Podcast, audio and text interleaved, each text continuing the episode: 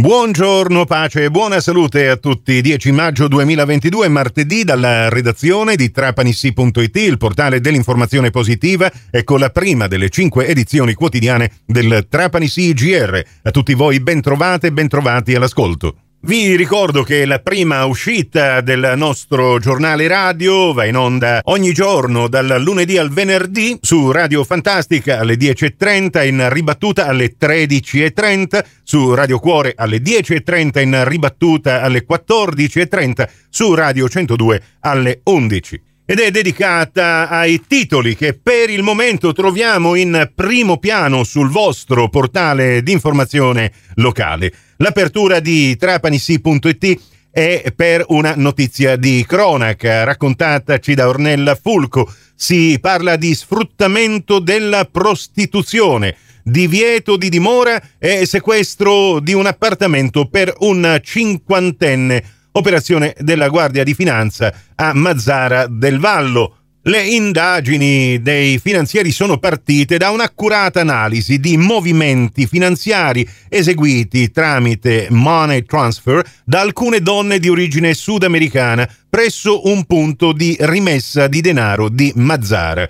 Sebbene risultassero disoccupate, queste donne inviavano periodicamente ingenti somme di denaro nel loro paese d'origine a seguito di appostamenti e pedinamenti, i militari hanno individuato un appartamento in una zona abbastanza centrale della città dove le donne vivevano per brevi periodi di tempo e dove hanno notato un anomalo via vai di persone negli orari notturni e anche grazie a intercettazioni telefoniche è stato accertato che il proprietario di questo appartamento che è stato sequestrato per l'uomo, come dicevamo, è scattato il divieto di dimora, concedeva l'appartamento in affitto per l'esercizio dell'attività di prostituzione, ma curava e manteneva personalmente i contatti con queste signorine e programmava i loro periodi di permanenza organizzando la loro sistemazione nell'appartamento proprio per favorirne al meglio l'attività.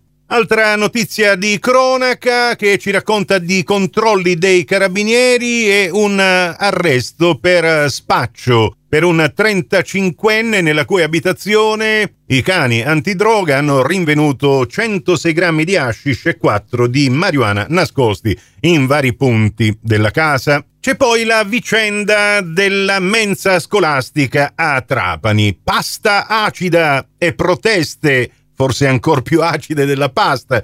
L'amministrazione registra queste lamentele e per questo motivo intanto ha diffidato l'azienda che ora dovrà dare le giustificazioni che possano in qualche maniera rasserenare sia l'amministrazione comunale ma anche e soprattutto i genitori dei bambini. A protestare sono alcuni genitori della Bassi Catalano del plesso di San Francesco d'Assisi che hanno scritto al sindaco e ai dirigenti per sottolineare come il servizio di mensa scolastica comunale sia inefficiente. Tutti i particolari nell'articolo di Francesco Tarantino. Ci spostiamo adesso a Favignana dove vengono richiesti gli interventi del libero consorzio comunale. Alle Egadi c'è stato un incontro tra il sindaco Forgione e il commissario straordinario Raimondo Cerami. Tra le problematiche affrontate la rifunzionalizzazione della galleria a Favignana.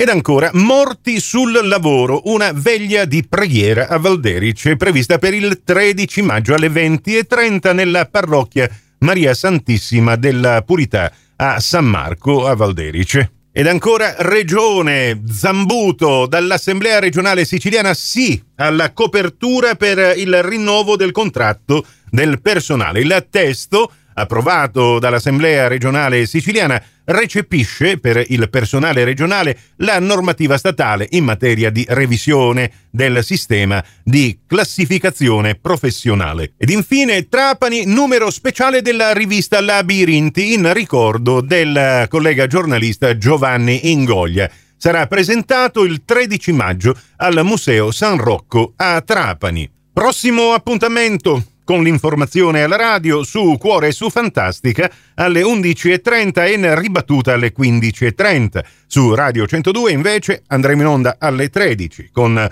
la seconda edizione del Trapani CGR. Questa termina qui. Tutto il resto lo trovate su trapanissi.it con le notizie locali aggiornate in tempo reale e con tutti i nostri servizi radiofonici in versione podcast, comprese le cinque edizioni quotidiane del Trapani CGR, in modo che possiate ascoltarle come e quando volete voi attraverso il vostro smartphone o il vostro personal computer se ne avete persa l'uscita radiofonica. Da parte di Nicola Conforti grazie per la vostra gentile attenzione e a risentirci più tardi.